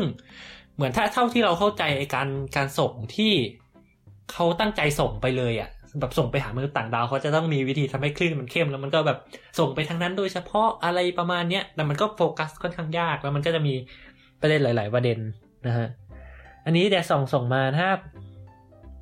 จริง ๆ มันมีดาวเทียมที่เราส่งออกไปพร้อมส่งข้อมูลเป็นสัญญาณออกไปด้วย จะไม่ได้หารูปแป๊บ แล้วก็มีรูปของ World Biggest Radio Ear China Fast Telescope บลาบลาบลาเดี๋ยวเดี๋โอยวเคอันนี้คือใบเห็นรูปแล้วรู้เลย เออไม่เขาเขียนแต่สองมาพิมพ์มาอ๋อตกใจก็เออเวเวลาเราเราพูดถึงแบบกล้องวิทยุหรืออะไรเงี้ยคือมันมันอธิบายง่ายๆเลยคือมันเป็นจานแบบจานจานดาวเทียมใหญ่ๆใหญ่ๆมากๆอะไรเงี้ยเนาะแล้วก็อะก็อย่างที่เล่าไปแล้ว มันก็จะมีการรับสัญญาณมาด้วยแล้วมันก็จะมีการพยายามส่งสัญญาณไปด้วย อย่างเช่นเออสัญญาณที่ดังๆในอดีตนะฮะ มันก็จะมีสัญญาณที่ชื่อว่า Arecibo Message ฮะ อะไรนะ อะไรนะ Arecibo เป็นชื่อของกล้องอาฮะ อาเรซิโบอ่าฮะใช่ ไอ้กล้อง Arecibo เนี่ย แล้วก็สะกด R เดี๋ยวนะโอ๊ยเดี๋ยวสะกดใช่เป็นเยอรมัน A ด้วย R E C I B O ป่ะ ขอบคุณครับ ไม่งั้นมันจำเป็นโอเค R R A A อะไรเงี้ยไม่ได้โอเค นั่นแหละ ก็คือมันเป็นกล้องที่อยู่ในโปรโตริโกนะฮะ ที่เขาแบบส่งสัญญาณออกไปเป็นรูปเป็นนู่นนั่นนี่อะไรเงี้ยก็จะมีไปเสิร์ชเออไปเสิร์ชกันได้ คือเราก็อาจจะอธิบายยากนิดนึงว่าหน้าตามันเป็นยังไง เหมือนเคยเห็นในหนังอะ ที่มันแบบส่งสัญญาณประเภทแบบรูปภาพคนวิวัฒนาการอะไรนู่นนี่อะไรอย่างงี้ปะใช่เออจริง ๆ อันก็น่าของอ l เลซิโบจะเป็นมีรูป DNA แล้วก็มีรูปคนรูปอะไรนิด ๆ หน่อย ๆ อะไรเงี้ยอ่าแต่คือมันอ่าหลังจากอ l เลซิโบมันก็จะมีการส่งสัญญาณหลาย ๆ ครั้ง ที่แบบจะบอกว่ารายละเอียดมันก็จะต่างกันไปว่าส่งอะไรไปหลัง ๆ แบบบางอันมันก็แบบส่งเหมือนส่งเอาฮาก็มีแบบส่งเพลงส่งอะไรไปอะไรเงี้ยอืม คือตอนเนี้ยก็ในหัวกำลังคิดว่าเอเลี่ยนอะอยู่อีกฟากหนึ่งแล้วก็แบบมันส่งมาอีกแล้วครับ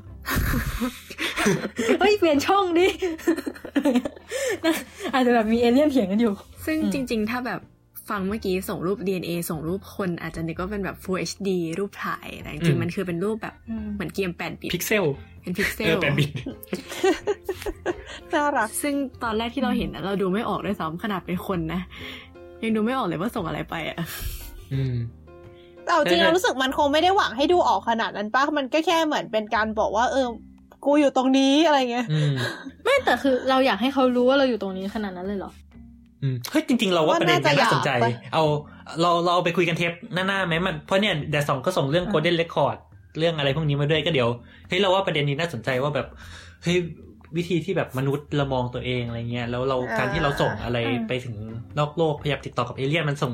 ส่งผลอะไรหรือมันบ่งบอกอะไรเกี่ยวกับตัวเราอะไรเงี้ยขอขอสามารถพูดความคิดเห็นตัวเองตอนนี้ได้ไหมหรือเก็บไว้ก่อนเก็บไว้ก่อนเก็บไว้ก่อนเก็บไว้ก่อนอ๋อเหรอหัวข้อก็เพิ่งป๊อปอาจจะลืม up ขึ้นมาในหัวเมื่อกี้เลยแต่ว่าโอเคประมาณนี้ก่อนอ่าโอเค เดี๋ยวขอโอเคเพิ่มเติมนิดนึง อันนี้อ่าอันนี้เป็นแบบเรื่องเบาสมองนิดนึงนะครับคือเคยเล่นเมื่อหลายหลายปีที่แล้วมันมันเป็นเว็บไซต์เว็บหนึ่งที่อ่าชื่อประมาณอะไรวะ อ่าอะไรไม่รู้เรดิโออะ คือมันอืมมันใช้หลักการที่ว่าไอ้คลื่นวิทยุที่ส่งออกไปในอากาศในอวกาศอะอืมมันจะใช้เวลาเดินทางนานใช่ไหมอืมอืมทีเนี้ย เออเขาก็เลยบอกประมาณว่าถ้าสมมติว่าตัวเราถ้าเราไปฟังวิทยุที่จุด ห่างจากโลกไปเท่าไหร่อะเราจะได้ยินเพลงของปีไหนอะไรประมาณเนี้ยโอ้ เออเฮ้ยแล้วมันก็จะเจ๋งๆเว็บมันก็จะเก๋ๆประมาณว่าเริ่มที่โลกเงี้ย มันก็จะเป็นปีของแบบเพลงของปีนี้ใช่ไหมเออ แล้วพอเราแบบสตาร์ทแบบออกไปห่างจากโลกนิดนึง มันก็จะเป็นเพลเพลงที่เล่นเมื่อแบบปีที่แล้วอะไรอย่างเงี้ย แบบอืมถ้าออกไปไกลเรื่อยๆ มันก็จะแบบเหมือนเป็นเพลงที่เก่าออกไปเรื่อยๆอะไรเงี้ย สนุกดีอืมเดี๋ยวเดี๋ยวจะลองหาดูว่ามันชื่อเว็บอะไรแล้วเดี๋ยวจะมาเดี๋ยวจะมาพูดถึงเออีกอรอบน่าหสนึ่นงใจมากเลย สนุกจังเลย เออ เอ๊ะเดี๋ยวนะ เดี๋ยวอันนี้ป่ะไลท์เย FM อันนี้ป่ะเออเออเอออันนั้นอันนั้นอันนั้นใช่ใช่ไลท์โอ้เฮ้ยน่าสนใจอืมเก๋ดีเก๋ดี คือไม่ไม่ได้มีไม่ได้มีอะไรนอกจากฟังเพลงเก่าๆ แต่ว่ารู้สึกว่าคอนเซ็ปต์มันเก๋ดี อืม ก็อืมเอ่อเว็บไซต์ฮะ www.lightyear ก็คือปีแล้วก็แสงเอ้ยแสงแล้วก็ปีอะ light แสงแล้วก็ year ปี .fm เออน่าสนใจดีอันนี้ยังไม่เคยลองเหมือนกันเดี๋ยวค่อยไปลองเล่นเออเราเล่นดูเราเล่นดูสนุกดีอืมอืมโอเคคำถามค่ะครับ ในความเป็นจริงเราไม่สามารถที่จะเดินทางออกไปไกลจากโลกเพื่อรับข้อมูลในอดีตได้ถูกไหมใช่คือ เออยังไงดีล่ะหมายหมายถึงยังไงรับข้อมูลในอดีต ก็ข้อก็มูลเดิที่นส่งทางมาในไปอดีตเหรอข้อมูลที่เคยส่งเออเออในอดีต เช่น เคยเคยเราส่งคิดอยู่ว่าในอไม่ตได้นะ เพราะหมายความว่าเราต้องเดินทางเราต้องได้ไวกว่าแสงถูกไหมอืม ก็คือคือพูดง่ายๆคือคือถ้าถ้าเกิดเราอยาก อยากรับข้อมูลจากสัญญาณนั้นนะคือเราต้องเคลื่อนที่ให้เร็วกว่าสัญญาณนั้นปะไปดักหน้ามันไว้ง่ายเออไปดักหน้ามันใช่ ซึ่งซึ่งเราทำไม่ได้อะไรเงี้ยซึ่ง เพราะเพว่าราะแบบความมันความเร็วของสัญญาณคือความเร็วที่สุดแล้วอะไรเงี้ยแปลว่าเออข้อจำกัดอะไรอย่างขนั้อนงฟิสิกส์ตอนนี้คือเราเคลื่อนที่ได้สมมติสุดยอดสุดก็คือเท่าแสง แปลว่าสิ่งที่เราทำได้ให้เราเคลื่อนที่ไปเรื่อย เราจะได้ยินวิทยุของวันนี้ตลอดไปๆเออทำไมดูเหงาจังวะฟังดูปรัชญา เอออ่าฮะเออ น่าสนุกดีไม่เคยคิดเลย เออ เนอะเป็นแบบไม่ไม่มันนิยายมันไม่ใช่ด้อะวิ ไม่ไม่ใช่วิทยุของวันนี้ด้วยนะแบบสัญญาณมันจะคือถ้าถ้าเคลื่อนได้ความเร็วเท่าสัญญาณเนี่ยสัญญาณมันก็จะหยุดอยู่นิ่งแล้วเราก็จะไม่ได้ยินเสียงอะไรเลยได้ยินอะไรเสียเงี้งยคีย์เดียวปะเออได้ยินเสียงคีย์สเดีมยมวติเป็นฟ้าก็เป็นฟ้าไปเรื่อยๆทำไมดูเหงาจังวะแบบอยากได้ยินเสียงก็ฟ้าของเธอตลอดไปก็เลยเคลื่อนที่ครับออกจากโลกใบนี้เย้ก็ก็คนฟังอยู่ก็อย่าอย่าอย่าทำอย่างนี้ที่บ้านนะฮะ โอเค ต่อไป กำลังคิดว่าแล้วคือหมายความว่าเราก็จะไม่ไม่สามารถทำให้มันได้ยินเป็นประโยคได้เลยใช่ไหมเพราะว่าครั้งหนึ่งที่เราได้ยินเป็นประโยคเราก็จะไล่กลับไปรีพีทประโยคเดิมไม่ได้อีกแล้วใช่ปะก็อาจจะต้องแบบเร็วๆช้าๆอย่างนี้ปะ สมมติเราเราเราวิ่งได้ไวกว่าแสงใช่ปะเราก็วิ่งไปดักหน้ามันใช่ปะเสร็จแล้วประโยคมันยาวสามวิเราก็ฟังโอเคครบสามวิแล้วเราก็วิ่งไปดักหน้ามันอีกรอบหนึ่งแล้วก็ฟังอีกอะไรเงี้ยพยายามอะไรพไม่ยาแต่ยามคืออะไรประมาณนี้ หรือเปล่าวะไม่แต่ในในเมื่อเราวิ่งกลับไปดักหน้ามันไม่ได้อะงั้นแปลว่า ประโยคหนึ่งที่เราได้ยินก็คือจะจบไปเลย เราจะไม่สามารถได้ยินประโยคนั้นอีกแล้ว เออ อะไรประมาณนั้นถ้าไม่ดูเหงาจังวะ โอ้โหแฮชแท็กเหงาเท่าอวกาศหน้าเอาหน้าไปนาทำซาเป็นก็แบบพาเธอกลับคำคมามไม่ได้อะคือตัวที่รัก เอาให้หมด เอาให้หมดเออเฮ้ยเห็นไหมอวกาศมันมีความโรแมนติกจ้ะเออเออเออครับค่ะก็ยังไงนะ มนุษย์ต่างดาวเรื่องเรื่องเรื่องสัญญาณนี่มีอะไรอีกไหมไบร์ท อืม จริง ๆ มันก็มีเรื่องของว่าแบบเฮ้ยในอดีตมันเคยมี เอางี้อธิบายง่ายๆคือที่เราบอกใช่ไหมว่าเราตั้งการแบบรอว่าแบบจะมีใครส่งอะไรมาไหมถามว่าจนถึงบัดนนี้มีใครส่งอะไรมาไหมก็ไม่มีนะฮะจบอืมก็ไม่แปลกที่โดนตัดงบว่ะเอาจริงอืมเออ แต่ว่าเหตุผลที่ว่าทำการการที่ไม่มีอะไรส่งอะไรมา มันสมเหตุสมผลหรือไม่ยังไง เดี๋ยวเราจะพูดต่อในในเทปนี้นั่นแหละ แต่ว่าเดี๋ยวเก็บไว้ก่อน เออ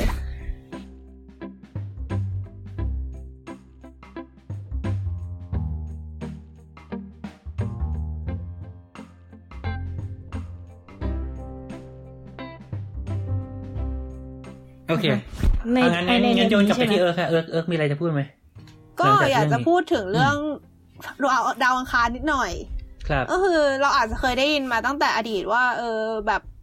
มนุษย์ดาวอังคารหรือแบบในอนาคตเราจะแบบอาจจะไปอยู่ดาวอังคารอะไรเงี้ยหรือแบบเดอะมาเชียนอะไรเงี้ย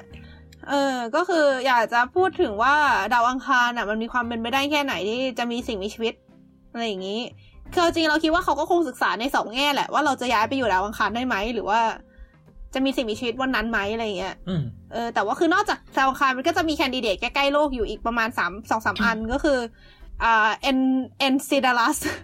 เอ็นเซลัสอะฮะเป็นเป็นดวงจันทร์ของดาวเสาร์ที่อ่าฮะเขาเจอน้ำแข็งบนผิวมัน อืมแล้วก็แกนิมีดก็คือเป็นดวงจันทร์ของดาวพฤหัส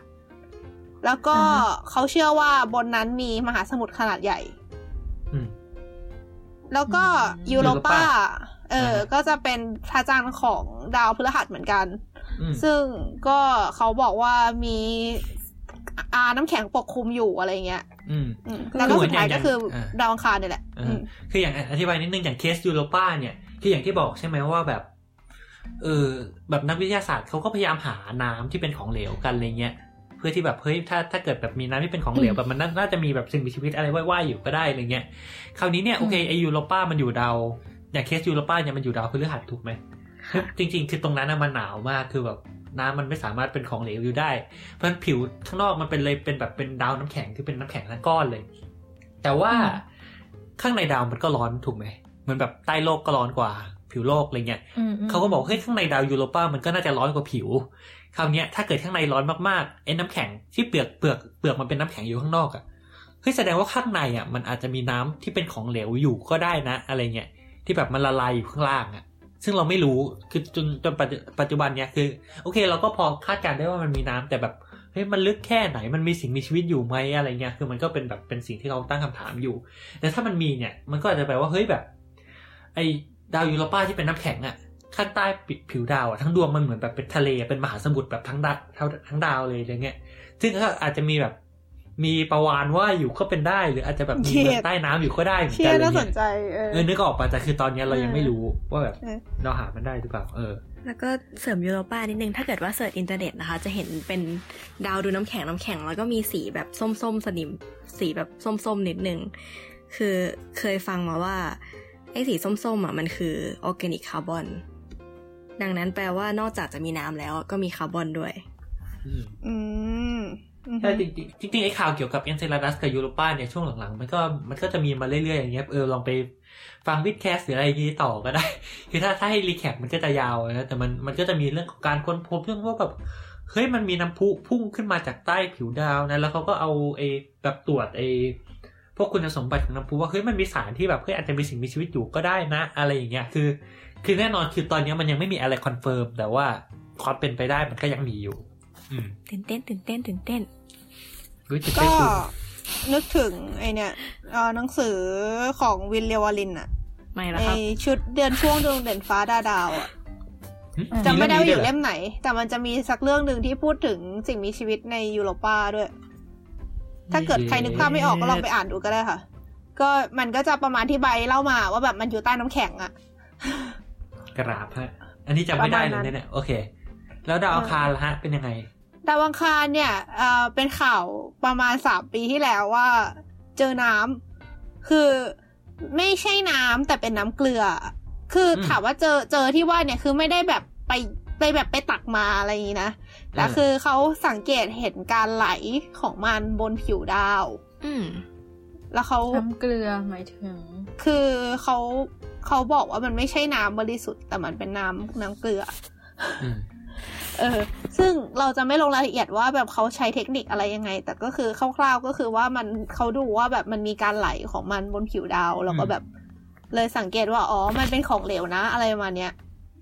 คือคือคือต้องต้องอธิบายว่าไอ้ไอ้ไหลไหลที่ว่าคือมันไม่ได้แบบไหลสู้อะไรเงี้ยเป็นน้ำตกเป็นแม่น้ำอะไรขนาดนั้นนะแต่แบบเหมือนเขาเห็นว่าแบบเฮ้ยมันถ่ายรูปมาแล้วแบบเฮ้ยทำไมมันดูมีน้ำซึมซึมๆวะอะไรอย่างเงี้ยแล้วเขาก็แบบไปเช็คดูว่ามันแบบเฮ้ยน่าจะเป็นน้ำที่แบบไหลซึมออกมาอะไรเงี้ยอืมประมาณนี้แล้วก็มันจะจากมีใต้ดินอืมเหรอยังไงต่อซึมอนะอกมาจากใต้ดินเหรออืมเหมือนจะอย่างนั้นไหมใช่ไหมคือมันไม่ได้แบบแน่มีใจ เขาเขาแต่มันเข้าเหใจมือนว่าเป็นกระแสปมาณน้ำมากกว่าแล้วว่า เหมือนอ่าแบบสมมติเรามองโลกจากไกลๆเราก็จะเห็นกระแสน้ำของมหาสมุทรพวกนี้ปะอืมอืมแบบเห็นคือว่าคือมันแลบมันอะไรอย่างงี้ไม่ป่ะรู้คือมันเออประมาณเท่านั้นเท่าที่จำได้คือมันไม่ได้ใหญ่แบบเฮ้ยแบบมีแอ่งน้ำหรือว่าแบบมีบึงมีอะไรที่ชัดๆอะแต่เหมือนเหมือนเหมือนเขาเห็นว่าเฮ้ยมันดูมันดูไหลๆอะไรเงี้ยคืออมถ้าจำไม่ผิดแบบน้ำมันจะแบบหนาแค่หลักเซนหรืออะไรเงี้ยแล้วมันก็ไม่ได้มีตลอดทั้งปี มันก็จะมีแบบในบางช่วงปีที่แบบมันเหมือนมันไหลขึ้นมาอะไรเงี้ยอืมซึ่งแต่แต่ก็นั่นแหละคือก็ยังไม่ได้แน่ใจขนาดนั้นว่าแบบมันอะไรยังไง เพราะคือจนบัดนี้เราก็ยังไม่ได้ส่งอะไรไปสำรวจ คืองี้ไอไอไอไอที่บอกว่าแบบหลาย ๆ ที่ว่าเนี่ย คือเขาเห็นเป็นเส้นสีดำมๆคือคือเหมือนแบบมัน อันเนี้ยมันโดนดีเทคได้จากเป็นดาวเทียมที่นาซาส่งไปโคจรรอบดาวอังคารอะอืม แล้วมันก็บอกว่ามันเป็นเส้นสีดำๆที่อยู่บนที่อยู่บนดาว แล้วมันก็มีการเปลี่ยนแปลงของอีเส้นเนี้ยก็คือเหมือนเขาบอกว่ามัน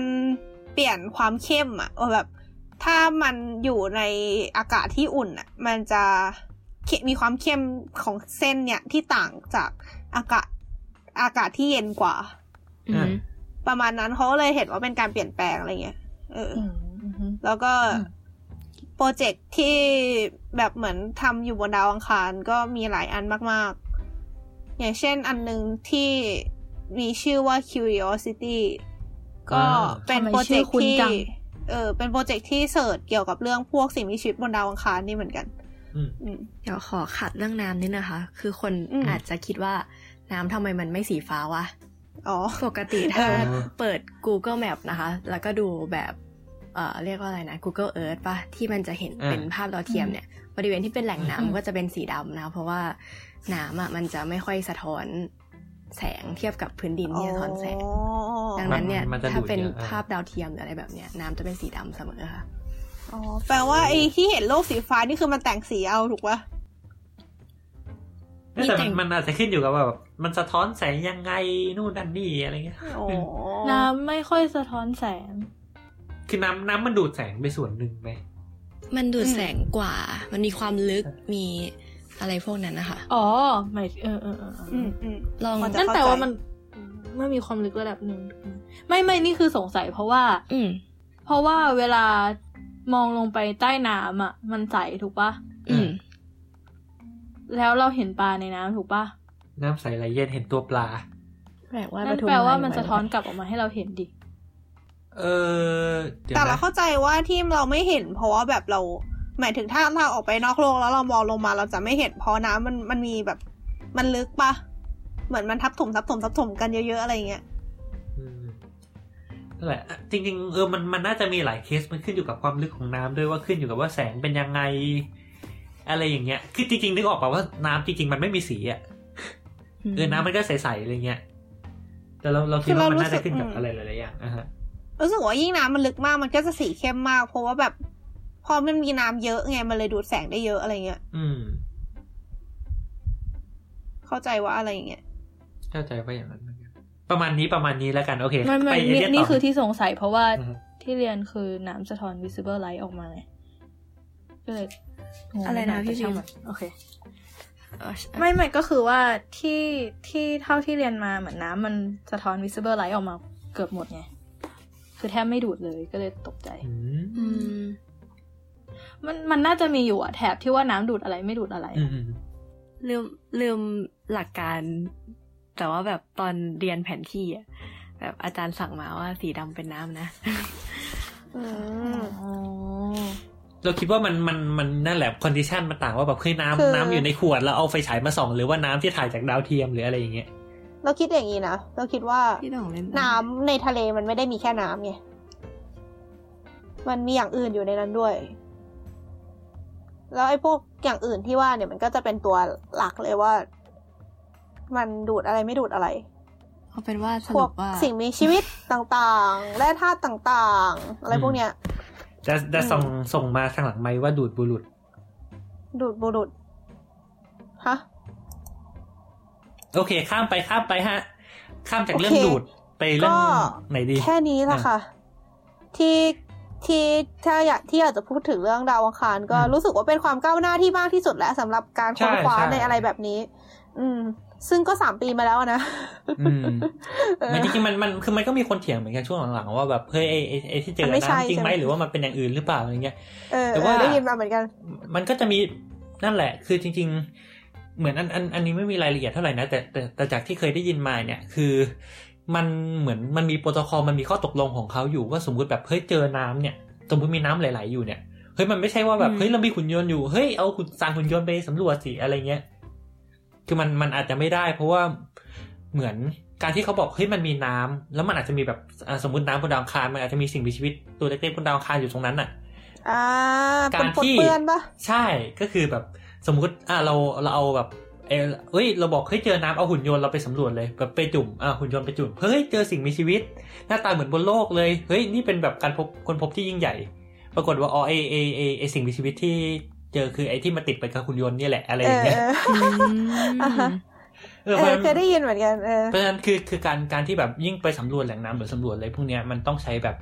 ความคลีนที่แบบมันคลีนมากๆคลีนกว่าทุกสิ่งทุกอย่างที่เราส่งไปสำรวจเพื่อที่จะ ให้มันเกิดการปนเปื้อนน้อยที่สุด เพื่อที่แบบอ่าอย่างแรกคือเราจะได้ไม่ตรวจผลผิดว่าแบบอ้าว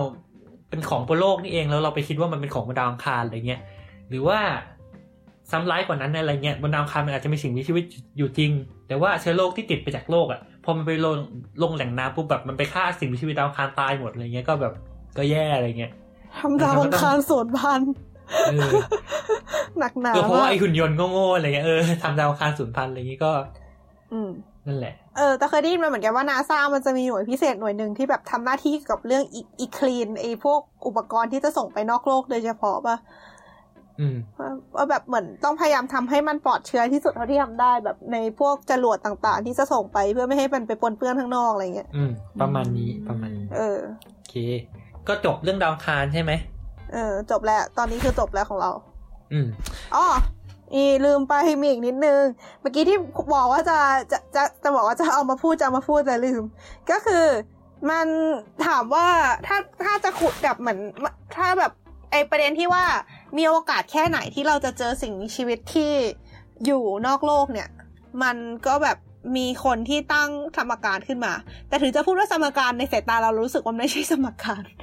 คือมันก็เป็นสมการแหละ มันก็คือมีเครื่องหมายเท่ากับมันก็ใช่ แต่ว่ามันเป็นสมการที่ไม่ได้บอกอะไรมาก คือความหมายของมันอะคือ เอาเป็นเดี๋ยวนะบอกชื่อก่อนดีกว่า สมการมันชื่อว่า Drake equation ซึ่งมันเป็นสมการที่บอกโอกาสที่จะอ่าไม่สิ ไม่ใช่บอกโอกาส สมการเนี้ยมันบอกว่ามีความเจริญมีอารยธรรมเท่ามากเท่าไหร่ที่อยู่ในทางช้างเผือกที่เราจะสามารถตรวจพบได้ อืม ซึ่งมันก็จะบอกว่า ไอไอจำนวนที่ว่าเนี่ย มันขึ้นอยู่กับอะไรบ้าง ทีนี้เราก็มาดูทีละอันกัน ก็คืออ่าข้อแรกก็คือมันจะขึ้นอยู่กับว่า ไอการฟอร์มตัวการก่อตัวของดวงดาว เนี่ยมันเหมาะสมกับการมีชีวิตไหม เออ ยังไงฮะ ยังไงคะคืออะไร คือเหมือนประมาณว่า ไอการที่อย่างที่เราเคยเกรินไปว่าอ๋ออ่า ถ้าดาวมันเล็กไป มันก็ไม่มีบรรยากาศใช่ไหม ถ้าดาวมันอืมใหญ่ไป มันก็จะบรรยากาศหนาแน่นก็คือเกิน ก็คือคำถามคือมีโอกาสเท่าไหร่ที่แบบไอไอดาว ดาวที่มันสามารถมีสิ่งมีชีวิตเกิดขึ้นได้มันจะเกิดขึ้นมา ประมาณนั้น เอออมอันนี้คืออันแรก ปัจจัยที่สองก็คือ โอกาสที่มันจะมีดาวฤกษ์อยู่ในอยู่ในระบบดาวเคราะห์นั้นอืมเออ ไม่ไม่ใช่สิ คือมันไม่ใช่โอกาสเว้ย คือ ในค่าในสมการอะ มันคือสัดส่วนของสัดส่วนของดาวฤกษ์อ๋อ อะประมาณนั้นน่ะ เออ แล้วก็ก็คือเอาสมมุติในในดาวเลิกษ์ล้านดวงเนี่ย มี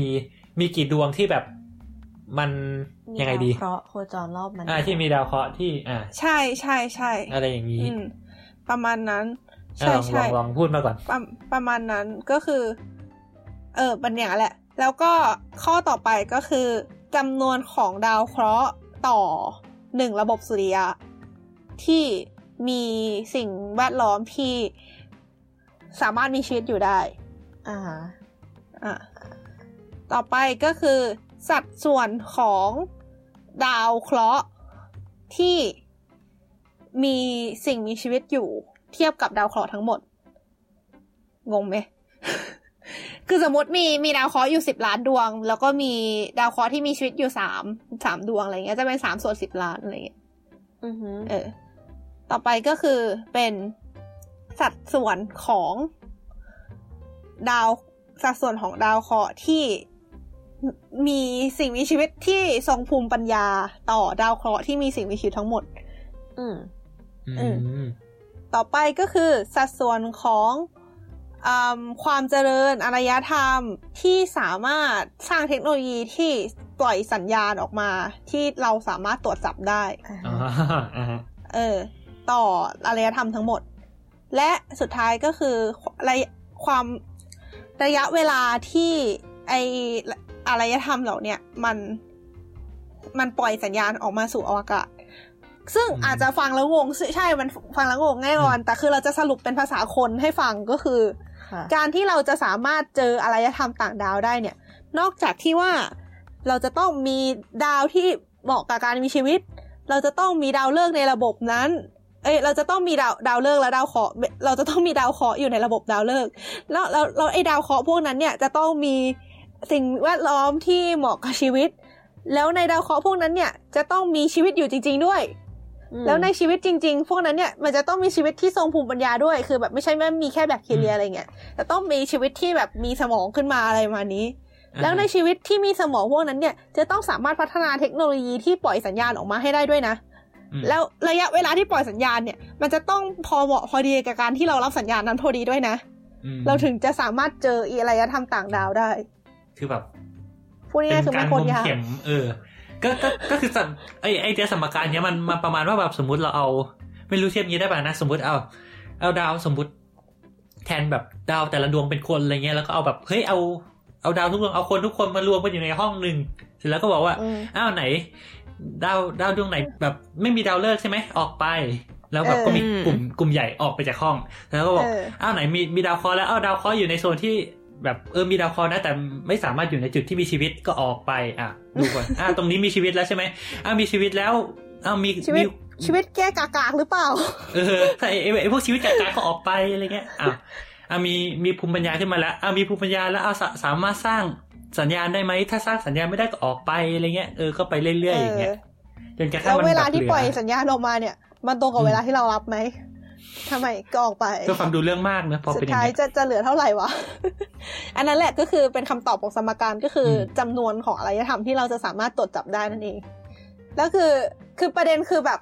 มันไม่ใช่แค่ว่ามันมีหรือไม่มีข้างนอกโลกนั่นน่ะ แต่มันเกี่ยวกับว่ามันอาจจะเกิดขึ้นเมื่อประมาณหมื่นล้านปีก่อน แล้วก็ล่มสลายไปเรียบร้อยแล้วอะไรเงี้ย แล้วพอเราเกิดขึ้นมาเราก็ไม่สามารถตรวจจับอะไรได้ เพราะแม่งล่มสลายไปแล้วอะไรเงี้ยอืมอะไรประมาณนั้น เออก็แต่เลยว่าแบบแต่ว่าอ่าเออ แต่ว่า แต่ว่าคือถึงจะฟังดูยากมาก ๆ เนี่ย แต่ดาวไอ้ดาวที่มีอยู่แต่แรกคือมันก็เยอะมากๆเหมือนกันอะไรเงี้ยแล้วมันก็มีการคำนวณออกมา ว่าอ้าวแล้วตกลงมันควรจะมีสักกี่ดวงกันแน่ที่มันมันมีมนุษย์ต่างดาวที่เราสามารถคอนแทคอยู่ได้เนี่ยอืมอืม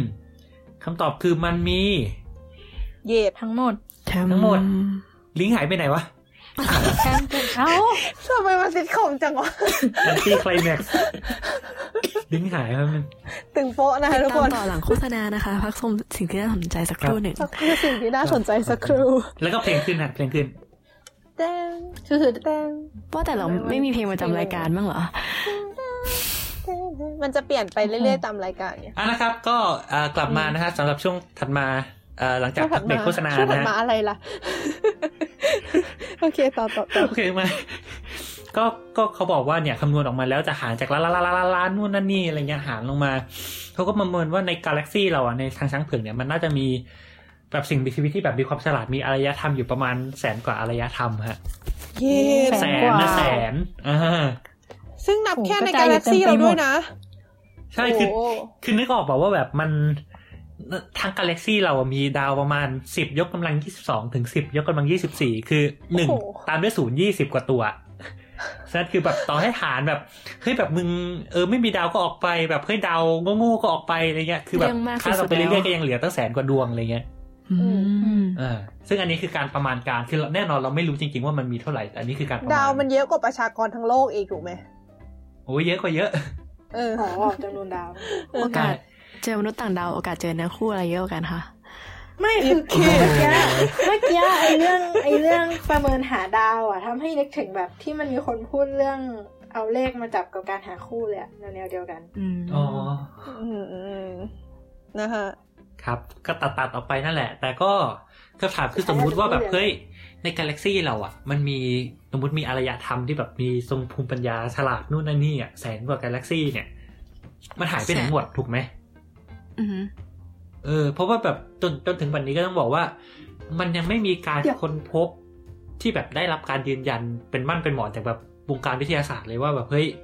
ดาวดวงนี้นะ มันมีสิ่งมีชีวิตที่มีภูมิปัญญาอยู่จริง หรือว่าเฮ้ยมันมีสัญญาณที่เขาส่งมาจริงคำถามๆอ่าอืม คือมันคำถามมันก็มีประมาณว่าเขาส่งมาแล้วเราอาจจะแปลงไม่ได้ด้วยถูกปะอืมแบบก็ก็มีหอาจจะลายไม่ๆเคเก็สตอะอันนี้ก่อนอะคำถามคือ ในเมื่อเราอะ ก็รู้จักแต่ดาวเราถูกไหมแล้วเราอะ ก็นับตัวเองเป็นสิ่งมีชีวิตทรงภูมิปัญญาถูกไหมอืมอืมถ้างั้นเราเอาความเป็นไปได้ที่จะเจอดาวที่มีสิ่งมีชีวิตทรงภูมิปัญญามาจากไหนอะขออีกทีคือหมายถึงว่าในเมื่อเรามีแค่ดาวโลกอันน่ารักของเราเนี่ย